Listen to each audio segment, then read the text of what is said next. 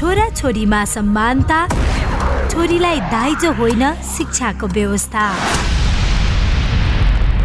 सामाजिक सचेतनाका लागि Capital FM ninety two point four mega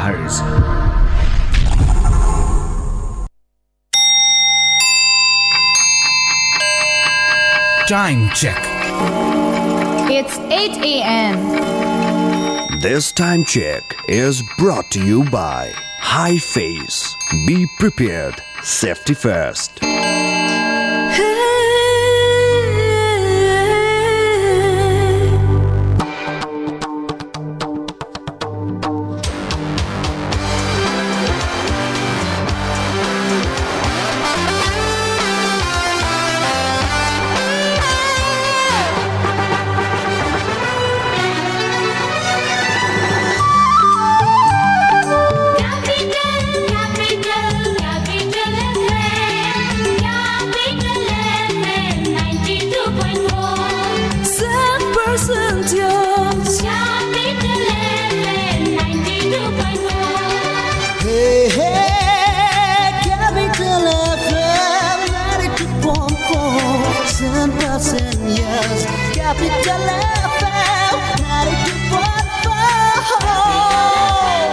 Capital FM 92.4 Saint Percentios. Capital FM ninety two point four mega हर्चमा एउटा फरक समाचारमूलक प्रस्तुति। Capital Frontline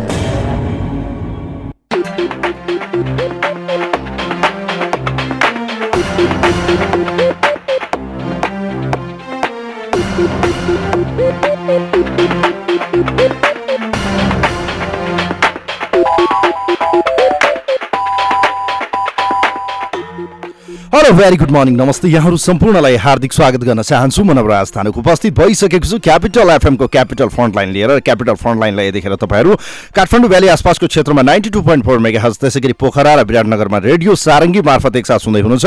र त्यसै गरी हामीलाई हाम्रो अनलाइन र त्यसै गरी हाम्रो फेसबुकमा पनि कार्यक्रम सुन्दै आउनु भएको छ र कार्यक्रम सुन्दै हुनुहुन्छ। विशेष गरी आजबाट काठमाडौँमा चाहिँ नेपाली कङ्ग्रेसको अधिवेशनको प्रारम्भ हुँदैछ। अर्थात् वडा अधिवेशनहरू आज हुँदैछ। अर्थात् असोज पाँच गते काठमाडौँ भ्यालीमा चाहिँ अर्थात् काठमाडौँ जिल्लामा चाहिँ आज महाधिवेशनको चटारो छ अधिवेशनहरू हुँदैछ र बत्तिसवटा ओडामा चाहिँ काठमाडौँका विभिन्न ओडाहरूमा चाहिँ आज भव्य रूपमा चाहिँ बिहानैबाट चहल पहल बढेको छ। नेपाली कङ्ग्रेस जनहरूलाई नेपाली कङ्ग्रेसको चाहिँ ओडा अधिवेशन सुरु भएको छ र बिहानैबाट चाहिँ कङ्ग्रेसका कार्यकर्ता र कङ्ग्रेस जनहरूलाई महाधिवेशनको चटारो छ। अब कसले बाजी मार्ला त? के साँच्चीकै ओडामा सहमति होला या क्रियाशील सदस्यताको विवाद बल्झेको अवस्थाबाट जसरी कङ्ग्रेसभित्र विवाद देखिएको छ यो परिस्थितिमा चाहिँ कङ्ग्रेसले चाहिँ आफ्नो अधिवेशन सफल पार्ला त? किनभने अब तिस दिन मात्रै बाँकी छ परिस्थिति। यस्तो बनेको छ कि महाधिवेशन सक्नका निम्ति उहाँहरूका निम्ति चटारो छ। हेर्नुहोस् यस्तो परिस्थितिमा अब कसरी चाहिँ नेपाली कङ्ग्रेसले यो महाधिवेशनलाई सफल पार्ला? किनभने मङ्सिर नौदेखि तेह्र गते चाहिँ यो महाधिवेशन उहाँहरूले सकिसक्नु पर्नेछ र यतिखेर कङ्ग्रेसका चाहिँ ओडाहरू पछिल्लो समय अधिवेशन निर्वाचन क्षेत्रहरूमा चाहिँ जुन किसिमको चाहिँ विवाद देखिएको थियो यो विवाद समाधान भइसकेको छ र कङ्ग्रेसको सम्पूर्ण जिल्ला अर्थात् सतहत्तरवटा जिल्लामा चाहिँ कङ्ग्रेसका लागि यतिखेर खुसीको कुरा छ। वास्तवमै यो महाधिवेशन सफल होला अब नेतृत्व कसले बाजी मार्ला युवा पुस्ताहरूको सहभागिताको सवालमा पनि प्रश्नहरू खडा हुन थालेको छ। वास्तवमै संवैधानिक इजलासमा बस्ने कि नबस्ने प्रधान न्यायाधीश स्वयंलाई चाहिँ यतिखेर चाहिँ अप्ठ्यारो परेको छ। यी धेरै कुराहरू छन् हेर्नुहोस् अब यी समाचारहरू आजको विशेष हेडलाइनमा देखिएका छन् र विशेष त पछिल्लो समय यी विभिन्न क्षेत्रमा चाहिँ बुटोलमा चाहिँ भनौँ न स्थानीय जनप्रतिनिधिलाई त्यहाँका युवाहरू या त्यहाँको चाहिँ अ, नगर म, का चाहिँ स्थानीयहरूले चाहिँ कुटपिट गरेका छन्। वास्तवमै आक्रोशित बनेका थिए पहिरोको अवलोकन गर्न अर्थात् निरीक्षण गर्न गएका व्यक्तित्वहरूलाई चाहिँ। उहाँहरूले चाहिँ त्यहाँको स्थानीयहरूले कुटपिट गरेका छन्। सङ्घ र भनौँ न प्रदेश सरकार अहिले विवादमा पनि तानिएका छन्। कयौँ प्रदेशहरू काम गर्न सकेका छैनन्। यी हेडलाइनहरू हामी देखिरहेका छौँ। विभिन्न प्रदेशहरूको कामको अवस्था हेर्ने हो भने ती प्रदेशहरूको चाहिँ प्रगति अत्यन्तै शून्य छ र प्रगति अझै हुन सकेको छैन। मुख्यमन्त्री परिवर्तन भए पनि त्यहाँको प्रगतिको विवरण भने हुन सकेको छैन। कानुन छैन। कानुनको चाहिँ अझै अभावका कारणले काम गर्न नसकेको धेरैले गुनासो गरेका छन्। विशेष गरी आज हामी नेपाली कङ्ग्रेसकै सवालमा रहेर कुराकानी गर्दैछौँ। आजको क्यापिटल फ्रन्ट लाइनमा। विशेष गरी काठमाडौँ भ्यालीमा चाहिँ महाधिवेशनको चटारो छ। एकैछिनपछि हामी काठमाडौँ जिल्लाका विभिन्न क्षेत्रका चाहिँ क्षेत्रीय सभापतिसँग कुराकानी गर्दैछौँ। त्यसै गरी जिल्ला सभापतिसँग कुराकानीका निम्ति बडो महत्त्वपूर्ण समय लिएका छौँ। र यतिखेर अब जुन चाहिँ अदालतमा पनि यस्ता विषयहरू छन् जो चाहिँ चौधजना सांसदलाई कारवाहीका लागि ओलीले रिट गरेका थिए त्यो रिट पनि अहिले हेर्दा हेर्दैमै सकिएको छ। नेकपा नेकपा समाजवादी जो चाहिँ रहेको छ नेकपा एकीकृत समाजवादीको चाहिँ केन्द्रीय कमिटीको बैठक आज बस्दैछ। र नेकपा एकीकृत समाजवादी पार्टीको बैठकले चाहिँ कुन कस्ता एजेन्डालाई चाहिँ आत्मसात गर्ला त कस्तो एजेन्डालाई सरकारमा सहभागी हुने सवालमा जस्तो अब उहाँहरूले एक हप्ताभित्र चाहिँ हामी सरकारमा सहभागी हुन्छौँ भनिसक्नु भएको थियो। यस्तो परिस्थितिमा चाहिँ अब नेकपा एकीकृत समाजवादी पार्टीको आजको बैठकले के गर्ला? अब गठबन्धनको सरकार कसरी अगाडि बढ्ला? यी लगायतका विषयहरू छन् तर विशेष त आज नेपाली कङ्ग्रेसको अधिवेशन सुरु हुँदैछ र विशेष गरी काठमाडौँ भ्याली र काठमाडौँमा चाहिँ आज महाधिवेशनको चटारो बढेको छ र अधिवेशनको यो महाकुम्भको काठमाडौँ भ्यालीमा लागेको छ र आज त्या बत्तिसवटा ओडामा चाहिँ कङ्ग्रेसले आफ्नो अधिवेशन सफल पार्दैछ। सहमति होला या फेरि चाहिँ यसमा निर्वाचन होला? यी लगायतको विषयमा कुराकानी गर्दैछौँ। यतिखेर कुराकानीका निम्ति हामीसँग नेपाली कङ्ग्रेसका नेता काठमाडौँ जिल्लाका चाहिँ जिल्ला सभापति यतिखेर हामीसँग प्रत्यक्ष टेलिफोन सम्पर्कमा सु सुबज बानिया हुनुहुन्छ उहाँलाई म वेलकम गर्न चाहन्छु। बानियाजी यहाँलाई स्वागत छ कार्यक्रम क्यापिटल फ्रन्ट लाइनमा हजुर धन्यवाद। नमस्कार आराम हुनुहुन्छ? एकदम आराम अब नेपाली कङ्ग्रेसको लामो एउटा सङ्घर्ष एक किसिमको म, प्रतीक्षापछि आज काठमाडौँ भ्यालीमा चाहिँ अधिवेशन हुँदैछ। तयारी के के छ आज भन्नुहोस् त? अनि तयारी त पूर्ण रूपले छ। सबै छ पार्टीको जुन अहिले निर्देश गरेको अनुसार यो अधिवेशनका सन्दर्भमा काठमाडौँ जिल्लाका सङ्गठन पूर्ण तयारीमा छ र आज आज प्रारम्भ पहिलो चरणको चाहिँ जुन अधिवेशन थियो त्यो अधिवेशन वडा अधिवेशन चाहिँ आज आज आज प्रक्रियागत रूपमा आज सुरु हुन्छ। त्यसो भए विवाद छैन होइन यो क्रियाशील सदस्यता विवाद जुन देखिएको थियो काठमाडौँ भ्यालीमा सबैभन्दा पहिले हुनुपर्थ्यो यो ढिला गरी भयो तपाईँहरूले चाहिँ गर्नुपर्ने अलि अगाडि नै थियो तर यो ढिला गरी किन भयो भन्नुहोस् त त्यो हामी सङ्गठनबाट होइन हामी कर्म गरी मान्छेले क्रियाशील पाउनु पर्छ कसले पा कसले पाएन भन्ने होइन। अलिकता विधि र विधान र नीतिमा नरहेर अलिकता दुविधाग्रस्त गरेको हो। यो माथिल्लो तहबाट नै यसको विवादित सिर्जना गरे जस्तो मलाई लाग्छ। तल्लो तहमा ग्राउन्डमा सङ्गठनमा कुनै कुरा विवाद छैन। यो विवाद नहुँदा नहुँदै नै विवादित बनाउने अधिकार हो। र प्रथम चरणमा नै सुरुवात गर्नु पर्यो। काठमाडौँ जिल्लाले अरू सबैलाई प्रभाव पार्नु पर्ने तपाईँहरूले भनेको प्रश्न ठिकै हो। यो ढिला गएको छ हामी यसमा एकदम संयमित छौँ। सिङ्गो काठमाडौँ जिल्लाको सङ्गठनले सम्पूर्ण कुरा बुझेको छ। यसले सम्पूर्ण कुरा एउटा पहिचान स्वरूप चाहिँ एउटा संस्थाको पहिचान स्वरूप चाहिँ आफ्नो प्रदर्शन गर्छ। र यसले चाहिँ एउटा राम्रो उत्कृष्ट किसिमको माहौलका साथ भव्य र सभ्यका साथ आज चाहिँ निर्वाचन सम्पन्न मलाई कङ्ग्रेसलाई आज यो अधिवेशन लागिरहँदा काठमाडौँ भ्यालीमा चाहिँ अब उम्मेदवारीको सवालमा पनि कुरा छ। यो खास गरी चाहिँ काठमाडौँ भ्यालीमा चाहिँ हेर्नु भने तपाईँलाई थाहा छ भीमसेन दास प्रधानको ग्रुप मानिन्छ। एकातिर तपाईँ अब आफै पनि त्यस्तो सहभागी हुनुहुन्छ पार्टी सभापति हुनुहुन्छ अर्कोतिर प्रकाश मान सिंहको समूह भनेर पनि भनिन्छ। सिटौला समूह अलग किसिमले पनि लागेको छ। यस्तो परिस्थितिमा चाहिँ अब यो काठमाडौँमा चाहिँ यो ग्रु ग्रुपिजम देखिन्छ कि देखिन्न यो वडा अधिवेशनमा? होइन यो तल्लो ग्राउन्ड बेसमा हेर्नुहोस् आधारशिला तयार गर्ने कुरामा यो कसैको छैन। नेतृत्व लिने कुरामा आफ्नो ठाउँमा आफ्नो हुन्छ होइन? यो अलिकता बुझाइको फरक छ। म चाहिँ एउटा जिल्ला परिषद सभापति सङ्गठन चलाएको हिसाबले मैले अहिलेसम्म यो साढे पाँच वर्ष गरिरहनु भयो यो भाग्यवश भनौँ कि एउटा संविधान एउटा कुनै परिस्थितिले गर्दा मैले डेढ वर्ष बढी चलाउने मौका पाएँ होइन? समयभन्दा। यतिखेर चल्दा मैले सम्पूर्ण यो सङ्गठनको लेयरको एउटा चाहिँ तहगतको सबैको चाहिँ मर्मर भावनासम्म गएर बुझ्दाखेरि यो तल्लो ग्राउन्ड उसमा चाहिँ एउटा बेसमा चाहिँ कुनै त्यस्तो दुविधा छैन। यो माथिल्लो अन्य लिने कुराहरू काठमाडौँमा चाहिँ सम्पूर्ण कुरा सचेत हुनुहुन्छ। सबै का- पार्टीका तल्लो तहका कार्यकर्ताहरू नेताहरू सबै सहज यसमा चाहिँ सम्मिलित हुनुहुन्छ। सबै जानकार हुनुहुन्छ। र आजको अधिवेशन मलाई जहाँसम्म लाग्छ सिक्सटी पर्सेन्ट जति भन्दा माथिले चाहिँ सेभेन्टी फाइभ पर्सेन्ट जस्तै मलाई जहाँसम्म लाग्छ। सर्वसम्मतमा हाम्रो अधिवेशन सम्पन्न हुन्छ। र अरू भएको केही वडाहरूमा हुन्छ हाम्रो एक एक सय अडतिस वडामा हिजोसम्म मलाई चाहिँ खबर आएकोसम्म हाम्रो चाहिँ सहमत सहमत भइसकेको वडाहरू चाहिँ साठी पैँसठीवटा स्थानीय तहको मलाई हिजो खबर आएको थियो। आज त्यसलाई औपचारिकता एउटा भव्य कार्यक्रमको साथसँग गर्छ उहाँहरूले। र अरू निर्वाचन भएकालाई नै सभ्य र भव्य तरिकाले एउटा पार्टीको विचारमा चाहिँ चाहिँ अधीनमा रहेर पार्टीको विचारलाई चाहिँ मूल्य मान्यतालाई चाहिँ विचार गरेर उहाँहरूले चाहिँ सभ्य भविष्य गर्नुहुन्छ। त्यो मलाई पूर्ण विश्वास छ। यो सम्पूर्ण काङ्ग्रेसी जनहरू सम्पूर्ण जनहरूले चाहिँ त्यो कुरा चाहिँ बुझे हुन्छ। सहमतिमै हुन्छ त्यसो भए यो अहिले ओडा अधिवेशनहरू किनभने काठमाडौँ भने त अझै बढी सबैको चासो र चिन्ता छ। ओडामै यदि विवाद भयो भने यसको म्यासेज फेरि नराम्रो जान्छ किन डडेलधुरामा त्यो देखियो भने यहाँ चाहिँ अब पौडेल समूह सिटौला समूह या भनौँ संस्थापन पक्ष अलिकति कमजोर काठमाडौँमा मानिन्छ संस्थापन पक्ष। तपाईँहरू अलिकति बलियो हुनुहुन्छ भीमसेन दास प्रधान तपाईँहरूको समूह चाहिँ अलिक बेसी नै बलियो मानिएको अवस्थामा चाहिँ। अब यो जुन चाहिँ ओडा अधिवेशनमा यस किसिमको विवाद जुन डडेलधुरामा देखियो त्यो किसिमको विवाद देखिने सम्भावना छ कि छैन? होइन होइन यहाँ त्यस्तो कुरै छैन। तपाईँ सबै शीर्षस्थ नेताहरूदेखि लिएर सम्पूर्णको चाहिँ एउटा जन्मथलो कर्मथलो अन्त नि वासस्थान यहाँ भएको भएर। त्यो नेताहरूको एउटा सामिप्यमा कार्यकर्ताहरू जानुभयो। जाँदाखेरि नेताहरूसँग नजिकिँदाखेरि यहाँ विभिन्न त्यहाँ चिरा चिरा भन्ने कुरा होइन त्यो क्या। त्यो एउटा बुझाइमा अलिकति फरक छ। मैले जुन अहिले तपाईँलाई नै भने नि यो चाहिँ एक सय अडतिसवटा चाहिँ स्थानीय तहको युनिटहरू छ हाम्रो हो, हो, हो। काठमाडौँ महानगरपालिकामा एघार स्थानीय तह एक सय अडतिसवटा भनौँ न दस निर्वाचन क्षेत्र बिस प्रदेश निर्वाचन क्षेत्र। दसवटा के सङ्घको भयो बिसवटा प्रदेशको भयो एघारवटा पालिका भयो नगरपालिका महानगरपालिका सहित। र स्थानीय त्यो न वडा नगरपालिका वडाहरू चाहिँ एक सय अडतिसवटा छ नि, होइन। एक सय अडतिसवटा ठाउँमा चाहिँ एउटा पार्टीको अधिवेशन प्रक्रिया सुरु भएको छ। सुरु भइसकेको छ त्यो प्रक्रिया सुरु हुँदाखेरि यो जुन किसिमको त्यो माहौल क्रिएट गर्छ यस्तो छ यो छ आफू बिचको अन्तर द्वन्द्व होइन यो अन्तर संवाद हो संवाद हुन्छ संवादले त्यसको निष्कर्ष निक्लिन्छ उहुँ। साथीभाइहरूको सबैको बुझाइ छ त्यस कारण आज चाहिँ यो अधिवेशन एउटा हर्ष उल्लासका साथ एउटा महाधिवेशनलाई लक्षित गरेर यो काङ्ग्रेसको सङ्गठन र भोलि आज कङ्ग्रेसका चाहिँ तिस हजार क्रियाशील सदस्यता काठमाडौँ चाहिँ ठिकै हो? यो तथ्याङ्क ठिक हो? तिस हजार तपाईँहरूको क्रियाशील सदस्यता। तिस हजार हजुर। तिस हजारको आज सहभागिता हुन्छ त्यसो भए। अब यो एक सय अडतिसवटा ओडामा तपाईँहरूको यो महाधिवेशन अधिवेशन सुरु भइरहँदा अब आज सुरु भएर असोज नौ गते चाहिँ यो गाउँपालिका नगरपालिकाको अधिवेशन हुन्छ। हुँदैन प्रदेशको चाहिँ बाह्र गते प्रतिनिधि सभाहरूको यो पन्ध्र गते निर्धारित समयमा हुन्छ त?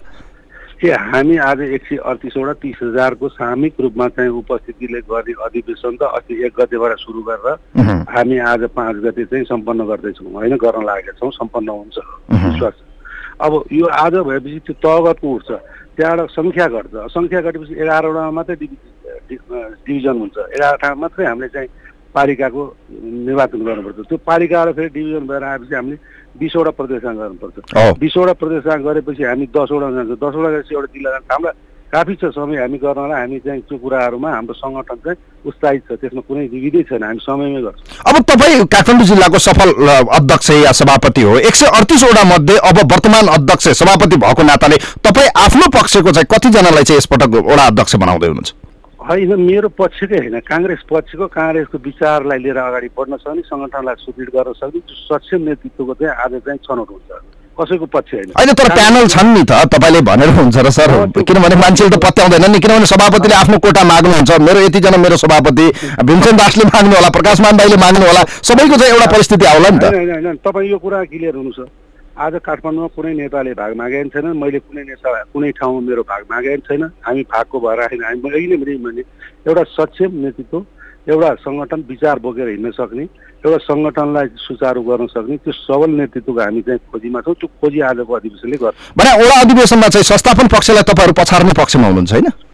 होइन त्यो संस्था कसैलाई नकारे मैले सक्षम नेतृत्व भने जसले दिन सक्छ जसले विचार बोकेर हिँड्न सक्छ त्यो नेतृत्व चाहिँ मैले सम्पूर्णलाई आह्वानै त्यही गरेको छु। भने तपाईँहरू खास गरी सिटौला र तपाईँहरूको पौडेल पक्ष मिलेर देउबालाई चाहिँ काठमाडौँमा कमजोर पार्ने वडादेखि जिल्लासम्म होइन होइन तपाईँको बुझाइ अलिकति फरक हो। यहाँ त सुन्नुहोस् न मैले सक्षम नेतृत्व भनेको छु त्यो नेतृत्वलाई बोकेर हिँड्न सक्ने यहाँ कसैको चाहिँ धार र उधारमा विवाद छैन। हामी त्यो चाहिँ भएर मैले के भनेको छु भने त्यो नेतृत्व एउटा नेतृत्व आउनुपर्छ सङ्गठनको जिम्मा लिने अरू मैले छयालिस सालभन्दा अगाडि काङ्ग्रेसमा चाहिँ आफू उभिसकेका मान्छेलाई कसैलाई विस्थापित गराउनु सबैको प्रतिनिधित्व हुनुपर्छ भनेर यो सबै नेता नेतृत्वको सम्मान गर्नुपर्छ सम्मानका साथ आदरका साथ आफ्नो उपस्थिति हुनुपर्छ भने सङ्गठनका सम्पूर्ण निकायहरूलाई सम्पूर्णको मभन्दा माथि हातमा रहेका सम्पूर्णका आदरणीय नेता तथा कार्यकर्ताहरूलाई मैले त्यही आह्वान गरेको छु त्यही त्यही अन्तर्गत तपाईँहरूले अधिवेशन सम्पन्न गर्थ्यो भनेर मैले। अब अठार गते असोज अठार गते जिल्ला अधिवेशन हुँदैछ काठमाडौँको। अब यो सुरुवात भइसकेको छ। अठार गते तपाईँको उम्मेदवारी रहन्छ कि तपाईँ यसपल्ट केन्द्रमा जाने? होइन म हेर्नुहोस् म यो काठमाडौँको मैले सबभन्दा ठुलो मैले अभागी बस मेरा नेतृत्व तहहरूले विश्वास गर्नुभयो। मेरा काठमाडौँका नेता कार्यकर्ता मेरा सहकर्मी साथीभाइहरूले मलाई जुन विश्वस्त गर्नुभयो र मैले साढे पाँच वर्ष एउटा इमान्दारितापूर्वक काम गरेको छु। त्यो कामको प्रभावले गर्दा मलाई पुनः एकचोटि चाहिँ यसैले गरेका छन्। मैले केन्द्रभन्दा नि कर्म गर्नुपर्छ। कर्म गर्दाखेरि म आफ्नो कार्यथलोलाई चाहिँ एउटा मजबुत र सशक्त बनाउनुपर्छ। आफ्नो विचार प्रवाह गर्नुपर्छ। सङ्गठनलाई एउटा मजबुती तरिकाले एउटा अगाडि लानुपर्छ भन्ने म भएको हुनाले मैले अब फेरि पुनः एकपल्ट चाहिँ काठमाडौँकै सभापतिमा चाहिँ आफू तपाईँको उम्मेदवारी रहन्छ।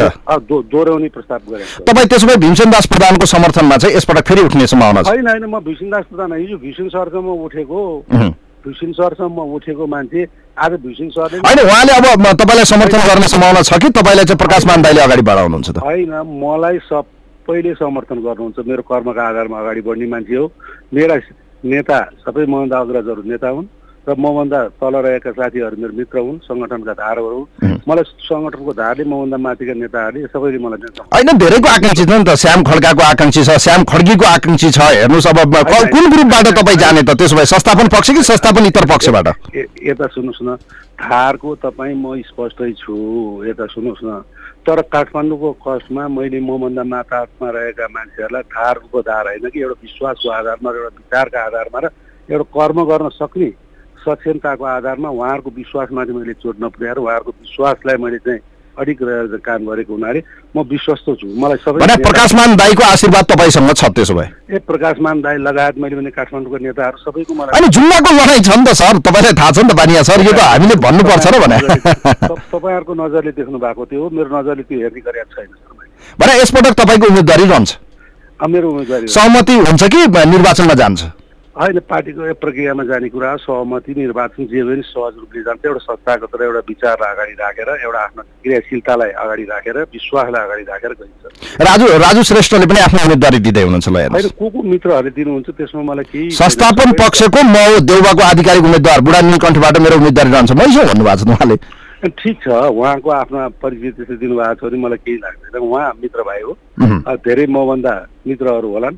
अधिवेशन क्रममा इच्छा आकाङ्क्षी हुनु स्वाभाविक कुरा हो। तर मेरो उम्मेदवारी त रहन्छ म म ढुक्क छु म निश्चित छु। भने सबैलाई मिलाएर लग्न सक्ने तपाईँमा क्षमता छ। म सबैलाई मिलाएर लान्छु। हस् आज वडा अधिवेशन हुँदैछ सफल हुनुहोस्। तपाईँलाई धेरै धेरै शुभकामना छ अग्रिम शुभकामना छ फेरि कुराकानी गरौँ यहाँलाई धन्यवाद छ। हस् धन्यवाद। तपाईँको यो यो चाहिँ मिडिया मार्फत मेरो चाहिँ आफ्ना कुराहरू केही राख्न आज सङ्गठनको पहिला सुरुवातको दिन अधिवेशन कुरामा राख्ने मौका दिनुभयो। तपाईँ लगायत तपाईँका सम्पूर्ण मिडिया परिवारलाई म हार्दिक आभार धन्यवाद हस् थ्याङ्क यू सो मच धेरै धेरै धन्यवाद छ यहाँलाई thank you so much thank you so much यतिखेर हामीसँग नेपाली कङ्ग्रेस काठमाडौँ जिल्लाका चाहिँ जिल्ला सभापति हुनुहुन्थ्यो सबुज बानिया हुनुहुन्थ्यो उहाँसँग हामीले कुराकानी गऱ्यौँ वास्तवमै आज नेपाली कङ्ग्रेसको चाहिँ वडा अधिवेशनहरू हुँदैछ काठमाडौँ भ्याली काठमाडौँ महानगरपालिकासँग एघारवटा स्थानीय तह काठमाडौँमा एक सय अडतिसवटा वडामा चाहिँ अधिवेशन हुँदैछ र झन्डै तिस हजार बढी क्रियाशील सदस्यता नेपाली कङ्ग्रेसको काठमाडौँमा आज छ र चाहिँ त्यसमध्ये दसवटा निर्वाचन क्षेत्र भने अब केन्द्रमा बिसवटा चाहिँ प्रदेशको निर्वाचन क्षेत्र रहेको काठमाडौँमा आज महाकुम्भ नेपाली कङ्ग्रेसको अधिवेशनको चटारो छ आज।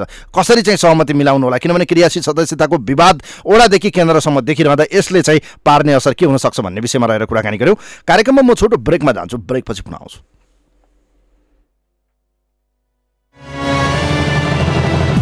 तपाईँ सुन्दै हुनुहुन्छ Capital FM ninety two point four mega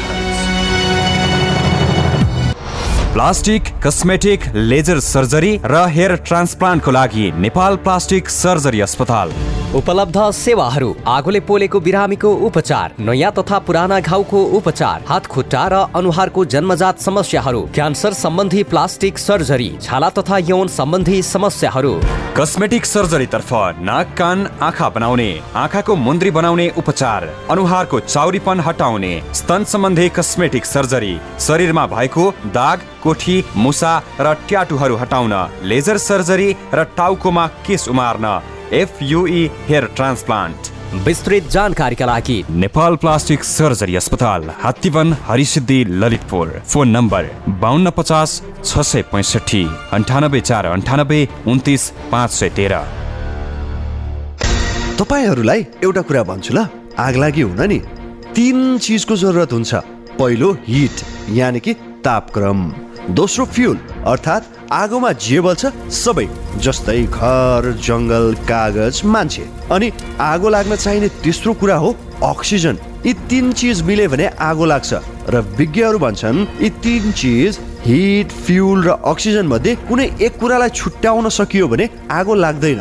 अब यो छुट्याउने कसरी? यसको उपाय छ नेपालको पहिलो फायर स्कुल अनि private multi dimensional training centre Himalayan Institute of Fire and Emergency Services प्रालीसँग जहाँ आगलागी नियन्त्रण विपद व्यवस्थापन जोखिम न्यूनीकरणका साथै सुरक्षित रहने तरिका अनि राहत र उद्धार कार्य सम्बन्धी अन्तर्राष्ट्रिय स्तरका तालिमहरू राष्ट्रिय र अन्तर्राष्ट्रिय प्रशिक्षकहरूबाट दिइन्छ। त्यसैले आगलागीको जोखिमबाट बचौँ र अरूलाई पनि बचाउँ। थप जानकारीका लागि Himalayan Institute of Fire and Emergency Services Private Limited Vegas Housing Vegas City Balkumari Lalitpur. Phone number शून्य एक पाँच दुई शून्य शून्य सात सात दुई पाँच दुई शून्य शून्य सात सात दुई।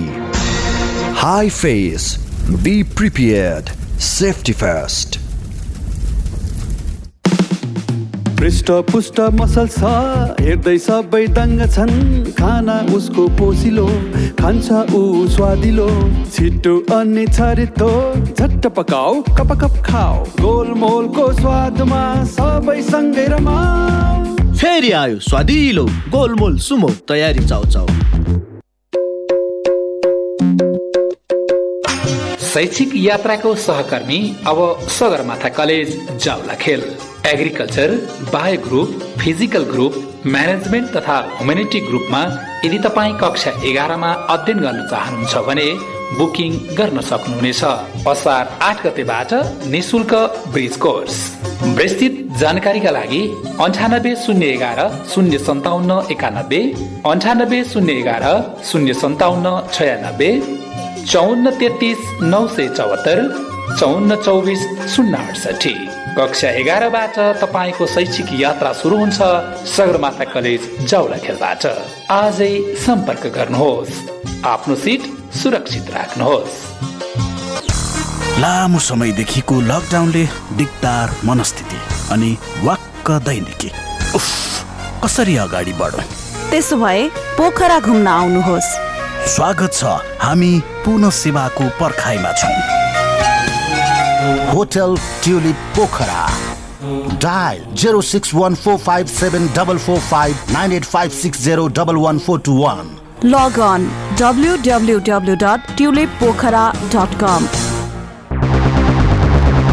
Capital FM ninety two point four mega हर्चमा एउटा फरक समाचारमूलक प्रस्तुति। क्यापिटल फ्रन्टलाइन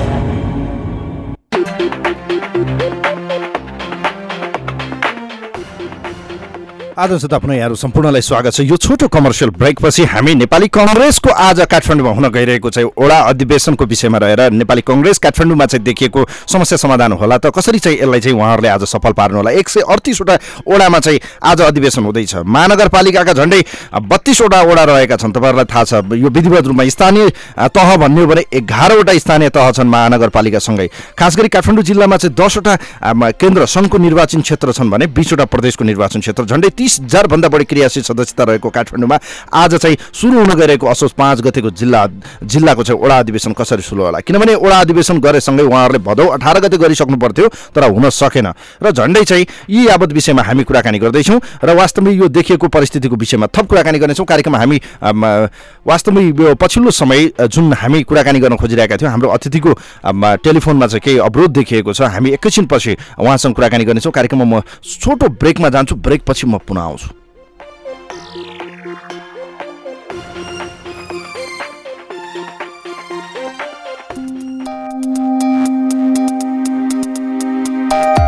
प्रेममा घात हुँदैन प्रतिघात हुँदैन। प्रेममा घात हुँदैन प्रतिघात हुँदैन। ठुलो सानो भन्ने पनि प्रेममा कुनै जात हुँदैन। ए नसाले लट्ठिएर प्रेमको कुरा गर्नेहरू? म सत्य भन्छु प्रेममा सधैँ प्रभात हुन्छ कहिल्यै पनि रात हुँदैन। नमस्कार म सरु भक्त। तपाईँ सुन्दै हुनुहुन्छ Capital FM ninety two point four mega तपाईँहरूलाई एउटा कुरा भन्छु ल। आग लागि हुन नि। तिन चिजको जरुरत हुन्छ। पहिलो हिट यानि कि तापक्रम। दोस्रो फ्युल अर्थात् आगोमा जे बल्छ सबै जस्तै घर जङ्गल कागज मान्छे। अनि आगो लाग्न चाहिने तेस्रो कुरा हो अक्सिजन। यी तिन चिज मिले भने आगो लाग्छ। र विज्ञहरू भन्छन् यी तिन चिज हिट फ्युल र अक्सिजन मध्ये कुनै एक कुरालाई छुट्याउन सकियो भने आगो लाग्दैन। अब यो छुट्याउने कसरी? यसको उपाय छ नेपालको पहिलो फायर स्कुल अनि private multi dimensional training centre Himalayan Institute of Fire and Emergency Services प्रालीसँग जहाँ आगलागी नियन्त्रण विपद व्यवस्थापन जोखिम न्यूनीकरणका साथै सुरक्षित रहने तरिका अनि राहत र उद्धार कार्य सम्बन्धी अन्तर्राष्ट्रिय स्तरका तालिमहरू राष्ट्रिय र अन्तर्राष्ट्रिय प्रशिक्षकहरूबाट दिइन्छ। त्यसैले आगलागीको जोखिमबाट बचौँ र अरूलाई पनि बचाउँ। थप जानकारीका लागि Himalayan Institute of Fire and Emergency Services Private Limited Vegas Housing Vegas City Balkumari Lalitpur phone number शून्य एक पाँच दुई शून्य शून्य सात सात दुई पाँच दुई शून्य शून्य सात सात दुई High face. Be prepared. Safety first. तिस वर्ष चाहिँ तपाईँलाई एकदम नर्मल हुन्छ। अब केही पनि हुँदैन। अब तिस वर्षदेखि त कति बाँच्ने अब साठी कटिसकेको मान्छे भनेर भन्नु। रोगीलाई निरोगी बनाउँदै खुसी बाँड्दैछ। वैदिक आयुर्वेद सेवा प्रणाली मेरो नाम सुलोचना विष्ट हो। समस्या भनेको चाहिँ मेरो घुँडा एकदम दुख्ने सोला हान्ने क्या घुँडामा चस्चसी सोला हानेर यसरी खुम्च्याउन नहुने भर्याङ चढ्न पनि गाह्रो हुने। अनि हस्पिटल गएको डक्टरले के अरे अपरेसन गर्नुपर्छ भन्नुभयो। अब अपरेसनै गर्दाखेरि चाहिँ अब तिस वर्षसम्म चाहिँ तपाईँलाई केही पनि हुँदैन भनेर भन्नुभयो डक्टरले। सबैको सब सक्सेसै हुन्छ भन्ने पनि छैन। अनि बरु एकपटक चाहिँ यता आयुर्वेदिकको खान्छु भनेर अनि यता आएको। मलाई आज अहिले एक्काइस दिन भयो। एक्काइस दिनमा मलाई धेरै सजिलो भइरहेछ क्या। अहिले अलिकति जिउ पनि अलिकति फुर्ती जस्तो भइरहेछ।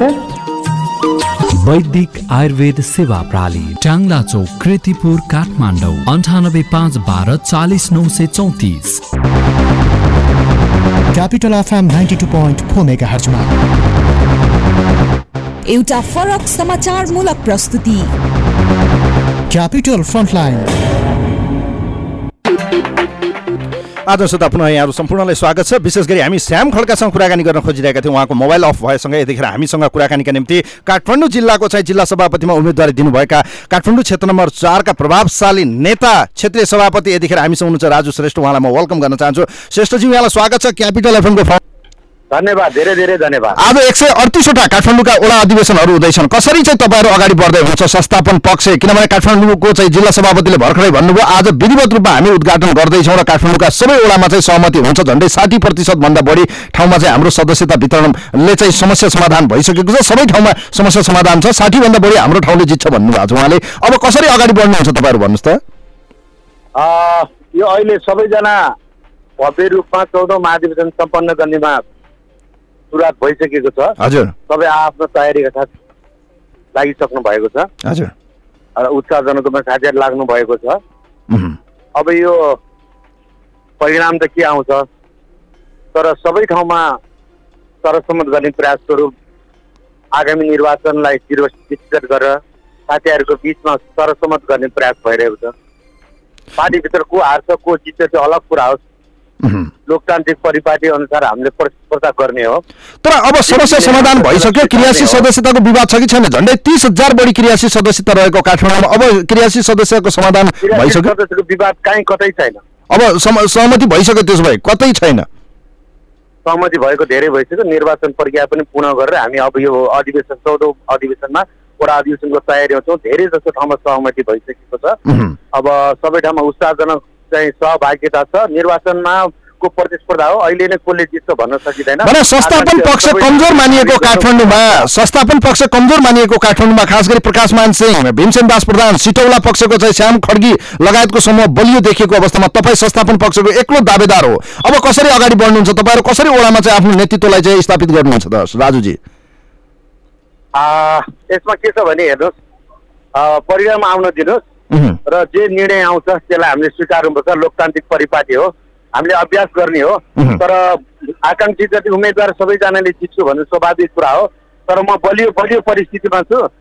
परिणाम मेरो पक्षमा हुन्छ भन्ने ओडा ओडाबाट आउनु पर्यो गाउँबाट आउनु पर्यो नगरमा चाहिँ असोज नौ गते छ बाह्र गते चाहिँ प्रदेशको छ तपाईँलाई थाहा छ पन्ध्र गते चाहिँ काठमाडौँ प्रतिनिधि सभाको चाहिँ जो चाहिँ क्षेत्रहरू छन् त्यसमा हुँदैछ अठार गते चाहिँ जिल्ला अधिवेशन हुँदैछ हेर्नुहोस् राजुजी यो सबै तथ्याङ्क मैले बताइरहेको छु। एक सय अडतिसवटा ओडा मध्ये तिस हजार बढी क्रियाशील सदस्यता रहेकोमा राजु श्रेष्ठ संस्थापन पक्ष देउबाको विश्वासिलो पात्र काठमाडौँमा चाहिँ कतिवटा निर्वाचन क्षेत्र या ओडामा तपाईँ ल्याउनुहुन्छ आफ्नो भन्नुहोस् त। नेपाली कङ्ग्रेसको तर्फबाट उम्मेद्वार हुँ। अहिले नै म कुनै गुट विशेषको उम्मेद्वार होइन. म माथि सबै मतदाताहरूको प्रतिनिधिहरूको विश्वास छ। मेरो योग्यता क्षमतामाथि उहाँले मूल्याङ्कन गर्ने हुने हुन्छ भन्ने कुरा मैले भरोसा राखेको छु। तपाईँले हेर्नुहोला भरे भरेसम्ममा तपाईँलाई म परिणाम दिन सक्छु। होइन एक सय एक सय अडतिसवटा मध्ये कति त देउबाको कति त संस्थापन पक्ष कति त कति ल्याउनुहुन्छ? एक सय अडतिसवटा ओडा मध्ये? भन्नुहोस् न त्यो पनि भन्नु उहाँले त भन्नुभयो नि त असी भन्दा बढी मेरो आउँछ भने भर्खरै सबुज बानियाले मलाई भन्नुभयो त यहीँ कार्यक्रममा। उहाँ उहाँ जिल्ला सभापतिज्यूलाई मेरो शुभकामना छ अस्सी होइन सय नै लिएर आउनु होला। तर सबैजना त्यसपछि परिणाम पछि भन्ने पर्ने कुरा हो अब यो अहिले अहम पालेर पनि केही काम छैन। हामीले मेरो आकलनमा seventy near about seventy percent जति चाहिँ मलाई मन पराउने मेरो योग्यता र क्षमतामाथि विश्वास गर्ने प्रतिनिधिहरू आउनुहुन्छ भन्ने मलाई विश्वास लाग्छ। यो ओडा ओडा ओडाहरूमा चाहिँ तपाईँहरूको भागभन्डा भएको हो कि निर्वाचनमै जान्छ कि सहमति कसरी भइरहेको छ त्यो पनि भनिदिनु न राजुजी। सबै ठाउँमा योग्यता र क्षमता भएका साथीहरूलाई। मलाई जहाँ जहाँ मेरो वडामा मेरो क्षेत्र नम्बर चारको हकमा र पाँच नम्बर क्षेत्रको हकमा जहाँ बुना बुनापा पनि पर्छ त्यसमा हामीले योग्य यो हामीले गुट गुटभन्दा पनि योग्यता र क्षमतालाई हेरेर आगामी निर्वाचनलाई दृष्टिगत गरेर स्थानीय निर्वाचनदेखि सबै तहको निर्वाचनमा चाहिँ विजय हुनको निम्ति नेपाली कङ्ग्रेस त्यो अनुसारको जो योग्य मान्छेहरू छन् उहाँहरूलाई नछुटाइकन खोजी खोजिकन प्रतिनिधि बनाएको छौँ। काङ्ग्रेसलाई बोली बनाउनेतर्फ ध्यान केन्द्रित छ। गुट बनाउनेतिर ध्यान केन्द्रित छैन मेरो। होइन तर अहिले हेर्दाखेरि त काठमाडौँमा प्रकाशमान भीमसेन दासको एउटा गुण त छ नि त पहिलेबाट होइन? त्यो मान्नुहुन्छ नि तपाईँ? काठमाडौँमा राजु श्रेष्ठ पनि छ क्षेत्रीय सभापति। अब जिल्ला सभापति बन्छु भन्ने कुरा मलाई पूर्ण आशा छ। अब गुटका कुरा गर्नुभन्दा अहिले यतिखेर काङ्ग्रेसलाई काङ्ग्रेसलाई बलियो बनाउनेतिर सबैले ध्यान दिनुपर्छ। गुटको फेरो राखेर समातेर कोही पनि नेता हुँदैन। बोकेको बाघले शिकार गर्दैन हेर्नुहोस्। आफ्नै क्षमता र आफ्नै आफ्नै प्रयासमा आफ्नै योग्यता उभिनुपर्छ हामीले। मलाई हेर्नुहोस् म धेरैवटा मैले परिणामहरू ल्याएको छु कि बिना गुट सबैको सबैको साझा बनेर मैले परिणाम ल्याएको मेरो इतिहास छ। म त्यसैमा त्यही अनुसार अगाडि बढ्छु। र अहिले यसै भन्नु यो कुरा भनिराख्नुभन्दा अहिले यति बेला चाहिँ हामीले निर्वाचनलाई शान्तिपूर्ण सभ्य र भव्य तरिकाले सबैलाई समेटेर यो अधिवेशन सम्पन्न गर्नु छ।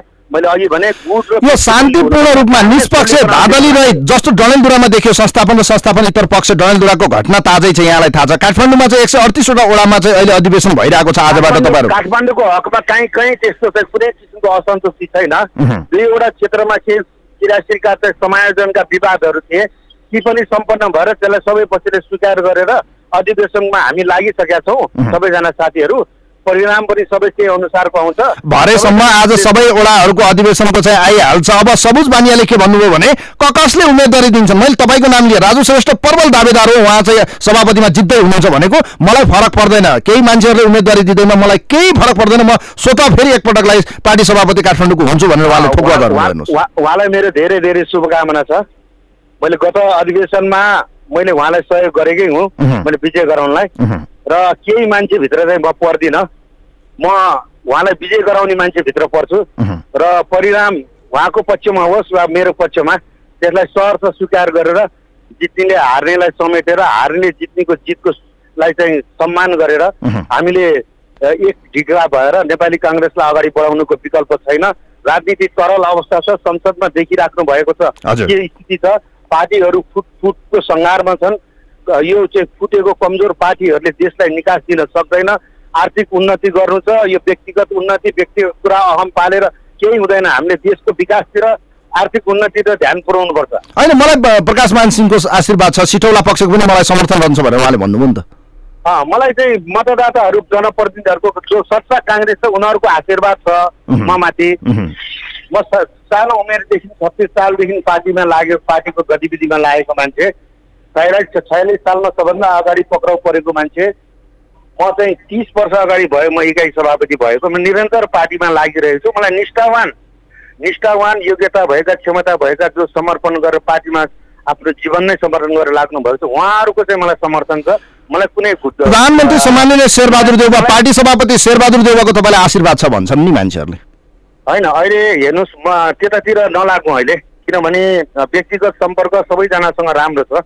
हिजोको दिनमा पनि म इकाइ सभापति हुँदाखेरि आदरणीय प्रकाश मान सिंहज्यू पनि मेरै इकाइबाट प्रतिनिधि जाने हो मेरै क्षेत्रमा लड्नु लड्नु हुने हो। मसँग उहाँको पनि आत्- आत्मीय सम्बन्ध छ। त्यसो भन्दै गर्दाखेरि हाम्रो भीमसेन दास दाईसँगलाई पनि मेरो आदरणीय दाई हुनुहुन्छ। उहाँ पूर्व काठमाडौँ जिल्ला सभापति पनि हुनुहुन्छ। कङ्ग्रेसको नेता हुनुहुन्छ पूर्व चाहिँ मन्त्री पनि हुनुहुन्छ।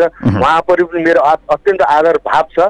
सबैजनाको म सद्भाव र सहयोग लिएर हामीले स्वच्छ रूपमा- सबुज बानिया र तपाईँको कडा प्रतिस्पर्धा हुने सम्भावना छ यसपटकको अधिवेशन। होइन म जित्छु कन्फिडेन्स कि ओभर कन्फिडेन्स यो कन्फिडेन्स मैले कन्फिडेन्स इट कम्स फ्रम चाहिँ यो चाहिँ तपाईँको मैले जहाँ जहाँ गएँ म गुटको आधारमा घरमा बसेर नेताको ढोका ढुकिनँ मैले यो बिचमा मैले तेस्रो चोटि हुन्छ अब म गएँ भने सबै क्षेत्रमा साथीभाइहरूलाई भेट्नलाई सबैको भावना सबुज बानियाले भन्नुभयो नि त मेरो कार्यकाल पहिलो कार्यकालमा केही गर्न बाँकी छ मैले काम गरेको छु निर्वाचनमा पनि हामीले यति धेरै क्षेत्र जितेका छौँ अब चाहिँ यसपटक पुरै क्षेत्रमा जित्ने मेरो तयारी छ म सभापतिमा फेरि उठ्छु मलाई चाहिँ जनताले मन पराउँछन् काङ्ग्रेसीहरूले मन पराउँछन् हेर्दै जाउँ के के हुन्छ मलाई कसैले उम्मेदवारी दिँदैमा फरक पर्दैन म कन्फर्म हुन्छु भनेर भन्नुभयो नि त उहाँले। ठिकै छ म कसै म चाहिँ कसैभित्र चाहिँ पर्दैन। उहाँ काङ्ग्रेसको हिसाबले होइन मैले तपाईँको नाम लिएको थिएँ राजुजी मैले तपाईँको नाम लिएको थिएँ। बुढा नीलकण्ठबाट क्षेत्र नम्बर चारको अध्यक्षले चाहिँ सभापति दिइसक्नुभयो उम्मेदवारी भनेर भनेको थिएँ मलाई फरक पर्दैन भन्नुभयो उहाँले। सुन्नुहोस् न। म कसै मध्येमा किन पर्दिनँ भने म उहाँभन्दा चाहिँ पुरानो काङ्ग्रेस उहाँभन्दा अगाडि काङ्ग्रेस भएको। उहाँ उहाँ उहाँ उहाँ काङ्ग्रेस पार्टीमा आउँदाखेरि त मैले पार्टीमा धेरै योगदान होइन राजु राजु भाइले चाहिँ दिँदैमा केही फरक पर्दैन भने भन्नुभयो क्या? मसँग रेकर्डै छ राजु भाइले चाहिँ उम्मेदवारी दिँदैमा मलाई केही फरक पर्दैन भने भन्नुभएको छ होइन त्यो उहाँलाई शुभकामना छ जित्नु होला। उहाँको उहाँको उहाँकोले गर्नुभएको पार्टीमा गर्नुभएको कामको सङ्गठनको मा गर्नुभएको कामको मूल्याङ्कन प्रतिनिधिहरूले गरिहाल्नुहुन्छ। म चाहिँ ऐँचो पैँचो कार्यक्रम अन्तर्गत चार सय त्रिचालिसजना कोभिडलाई पुगेँ हस्पिटल पुऱ्याएँ कति सुत्केरी गर्भवती महिलालाई पुगाएँ पुऱ्याएँ यो विपदको बेलामा मैले पनि भ्याक्सिन लगाएको थिएन। तर अब उहाँले कतिवटा मास्क बाँड्नु भयो के गर्नुभयो उहाँले चाहिँ प्रतिनिधिहरूले मूल्याङ्कन गर्नु होला नि। अब क्षेत्रहरूको तपाईँहरूको भन्ने हो भने यी क्षेत्रहरू छन् धेरै क्षेत्रहरूको चाहिँ प्रतिनिधिहरू आउनु होला कति क्षेत्रको चाहिँ तपाईँलाई सह- सहमत सहमति हुन्छ भन्नुहोस् त काठमाडौँको? दसवटा मेरो क्षेत्रमध्ये। सबैभन्दा ठुलो कुरा उहाँकै क्षेत्र क्षेत्र नम्बर छबाट मलाई बढी समर्थन छ। तिन चार पाँच त मेरो चाहिँ एकदमै मेरो आफ्नै घर जस्तो हो। तिन। चार पाँच होइन? छ नम्बर क्षेत्रमै बढी नै मलाई बढी समर्थन छ। र अरू क्षेत्रहरूमा सबै ठाउँमा तपाईँ साँखुदेखि किर्तिपुर छैमले यो के भन्छ दक्षिणकालीसम्म। र यो सबै एरियामा छु। म सम्पदा संरक्षण कार्यक्रममा पनि हिँडेको सम्पदा संरक्षण गर्ने अभियानमा हिँडेको कला धर्म संस्कृतिलाई चाहिँ जगेर्ना गर्छु भनेर सांस्कृतिक सङ्घको केन्द्रीय कार्यवाहक सभापति भएर काम गरिसकेको। सबै देवालयहरूमा सरसफाइ गर्नेदेखि लिएर आपद विपदमा म जुटिहाल्ने स्वभाव भएको पार्टी चाहिँ पार्टीमा लागेर पार्टीमा यो चाहिँ राजनीति पेसा होइन सेवा हो भन्ने कुरा स्थापित गर्नको निम्ति सेवामुखी राजनीतिलाई चाहिँ स्थापित गर्नको निम्ति सेवामुखी राजनीति मेरो प्रतिबद्धता भनेर म यही नारासहित लागेको छु। यो मूल्याङ्कन हुनेछ। सबै कुनै पनि क्षेत्रबाट चाहिँ मलाई म पराजित होला। भन्ने कुरा मलाई लागेको छैन। अग्रिम शुभकामना छ। आज तपाईँहरूको वडा अधिवेशन सफल होस्। राजुजी फेरि आगामी दिनमा चुनावको नजिक फेरि कुराकानी गरौँला क्यापिटल एफएमलाई समय दिनुभयो। म धन्यवाद दिन चाहन्छु यहाँलाई। धेरै धेरै धन्यवाद। हस् thank you so much Raju Shrestha हुनुहुन्थ्यो यतिखेर हामीसँग नेपाली कङ्ग्रेसका युवा नेता एवं क्षेत्र नम्बर चारको पार्टी सभापति र पछिल्लो समय पार्टीको जिल्ला सभापतिमा उम्मेदवारी दिनुभएका नेता हुनुहुन्थ्यो। कार्यक्रममा म छोटो ब्रेकमा जान्छु। ब्रेक पछि पुनः आउँछु।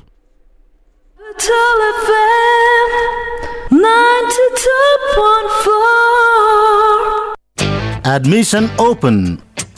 Knowledge and Wisdom Academy, under the management of K&K International College, proudly announces admission open for plus 2 in Hotel Management, Computer and Business Studies for the academic year 2021-22. For further inquiry, call us at 4474 557 4497 515. K&K International College, New Baneshwar, Kathmandu.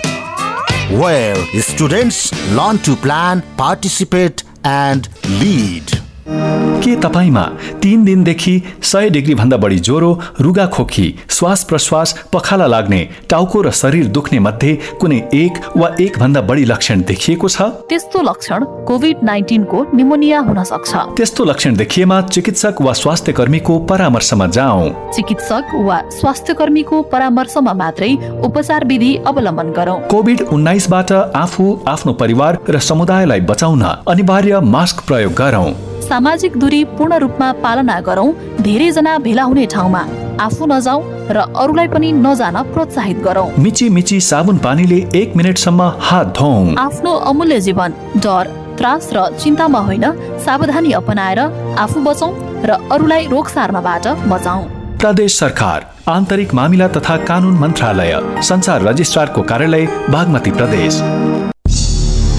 कति दिन भइसक्यो? मलाई एउटा ठुलो मान्छेले यौन दुर्व्यवहार गर्छ। म के गरौँ? आज भोलि मलाई स्कुल जानै मन लाग्दैन भने स्कुल जाँदा कुटाइ खाइन्छ कि भन्ने डर मात्र लागिरहन्छ मैले काम गर्ने ठाउँमा खालि कुटिरहन्छन् गाली गर्छन् पढ्न जान पनि पाउँदिन। मलाई कति पढ्न मन लाग्छ म के गरौँ? के तपाईँ पनि यस्तै समस्यामा पर्नु भएको छ? यदि छ भने बालबालिकाको साथी बाल हेल्पलाइनको फोन दस नौ आठमा सम्पर्क गरौँ। यसमा फोन गर्दा पैसा लाग्दैन। बाल अधिकारको संरक्षणको अभियानमा नेपाल सरकार महिला बालबालिका तथा ज्येष्ठ नागरिक मन्त्रालय Nepal Telecom Ncell UNICEF civil civil नेपालको सहकार्य।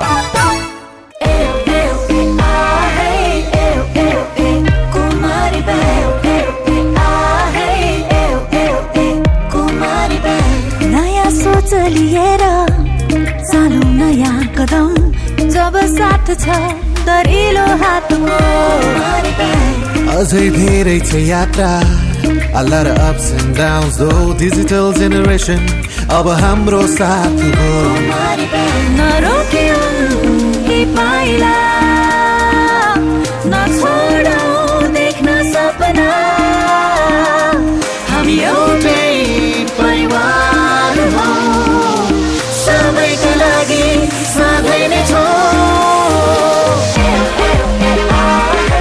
Celebrating Kumari Bank Limited's 20 years of adding values.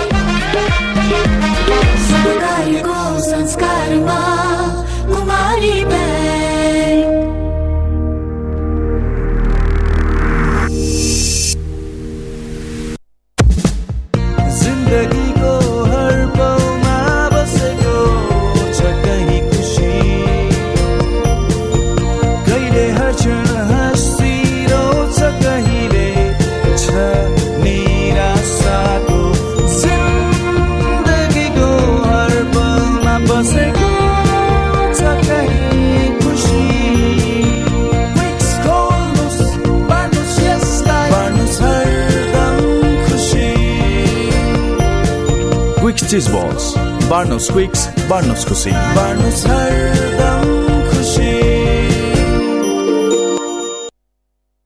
celebrating twenty years of sweet moment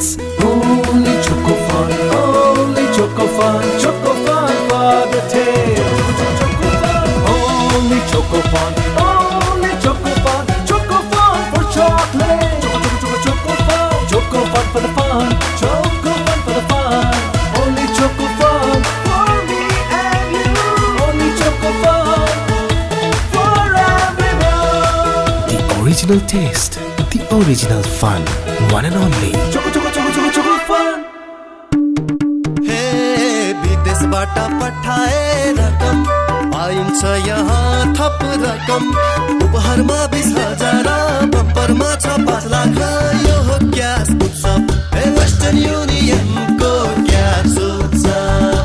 Dashain तिहारमा वेस्टर्न युनियन मार्फत विदेशबाट आएको रकम प्राप्त गर्दा हरेक हप्ता लकी ड्र मार्फत पाँचजना विजेताले जित्न सक्नुहुनेछ रु बिस हजार। साथै बम्परमा एकजना विजेताले जित्नुहुनेछ रु पाँच लाख। विस्तृत जानकारीका लागि वेस्टर्न युनियनका एजेन्टसँग सम्पर्क गर्नुहोला। शर्तहरू लागू हुनेछन्। Capital FM ninety two point four mega हर्चमा एउटा फरक समाचारमूलक प्रस्तुति। Capital frontline. आदर्शता पुनः यहाँहरू सम्पूर्णलाई स्वागत छ। कार्यक्रमको अन्त्य अन्त्यमा छौँ। विशेष गरी यतिखेर नेपाली कङ्ग्रेसलाई चाहिँ देशभरि अधिवेशनहरू धमाधम भइरहेको छ। कैयौँ जिल्लाहरूको चाहिँ हुन बाँकी थियो र आज झन्डै झन्डै अठारवटा जिल्लामा चाहिँ यो अधिवेशन भएसँगै सकिनेछ र त्यसपछि चाहिँ प्रदेश गाउँपालिका नगरपालिका त्यसै गरी प्रदेशका निर्वाचन क्षेत्र केन्द्रको निर्वाचन क्षेत्र जिल्ला अधिवेशनहरू अठार गते हुनेछ भने मङ्सिरमा चाहिँ महाधिवेशन हुँदैछ मङ्सिर नौदेखि तेह्रमा यी लगायतको विषयमा आज हामीले विशेष गरी काठमाडौँमा चाहिँ नेतृत्वमा चाहिँ रहेका दावी गरिरहनु भएको छ। कङ्ग्रेसभित्रको चाहिँ यो दबदबामा चाहिँ कसरी चाहिँ कसले कसलाई पछार्ला कसले कसलाई चाहिँ पछारेर जित मार्ला भन्ने विषयमा रहेर कुराकानी गऱ्यौँ। किनभने संस्थापन पक्ष देउबा बडो बलियो देखिनु भएको छ देशभरि तर पछिल्लो समय पौडेल क्याम्प जो चाहिँ देखिएको छ अर्थात् संस्थापन इतर पक्षमा चाहिँ सहमति खोज्ने विवादहरू छ त्यहाँ पनि गुट उपगुटहरू देखिएका छन्। यसलाई कसरी समाधान गर्ला? नेपाली कङ्ग्रेस जस्तो पार्टीमा गुट उपगुटले झन्डै चाहिँ उहाँहरूको नौ लाखभन्दा बढी कार्यकर्ताहरू जुन रहनुभएको छ क्रियाशील सदस्यता उहाँहरूलाई महाधिवेशन लागेसँगै अब केन्द्रीय महाधिवेशन कसरी सफल होला? यी लगायतको विषयमा कुराकानी गऱ्यौँ कार्यक्रम सुनिदिनुभयो विशेष गरी तपाईँहरू सबैलाई थाहा छ संसदमा हिजो घम्सा घम्सीको बिचबाट अर्थात् नेकपा एमालेको विरोधका बावजुद पनि विनियोजित बजेट चाहिँ जुन थियो विधेयकको रूपमा प्रतिस्थापन गरिएको बजेट चाहिँ पास भएको छ। र अब चाहिँ बजेट खर्च गर्न पाउने भएको छ सरकारले र कैयौँ लोकप्रिय कार्यक्रम ल्याएको छ तर नेकपा एमाले भने वितरणमुखी र चुनाव लक्षित कार्यक्रम आयो। वास्तवमै जनतालाई चाहिँ ठग्ने काम भयो भन्ने आरोपमा चाहिँ नेकपा एमाले पुगेको छ। अब नेकपा एमालेको बैठकहरू जारी छ। थाई कमिटीको विधान संशोधन बैठक बस्दैछ।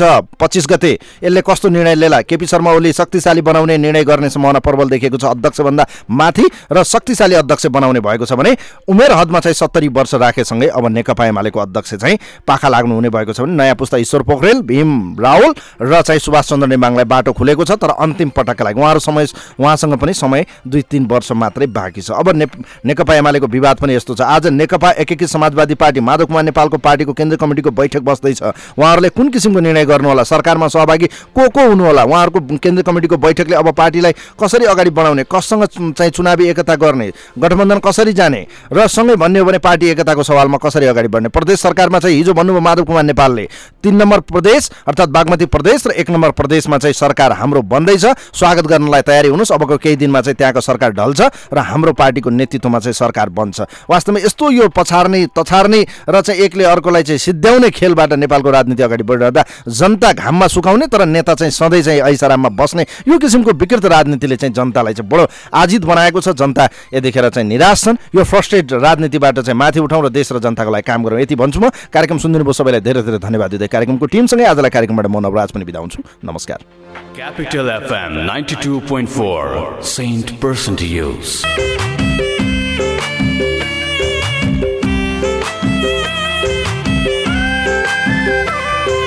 श्वास श्वासमा जगाऊ देशभक्ति भावना शब्द शब्दमा गरौँ मातृभूमि वन्दना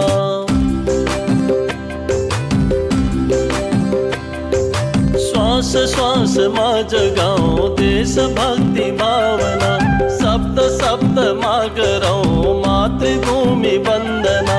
हृदय मगुंजियो सबको यो गुंजना देश को माटो माटो है न हो पवित्र चंदना। देश को माटो माटो है न हो पवित्र चंदना।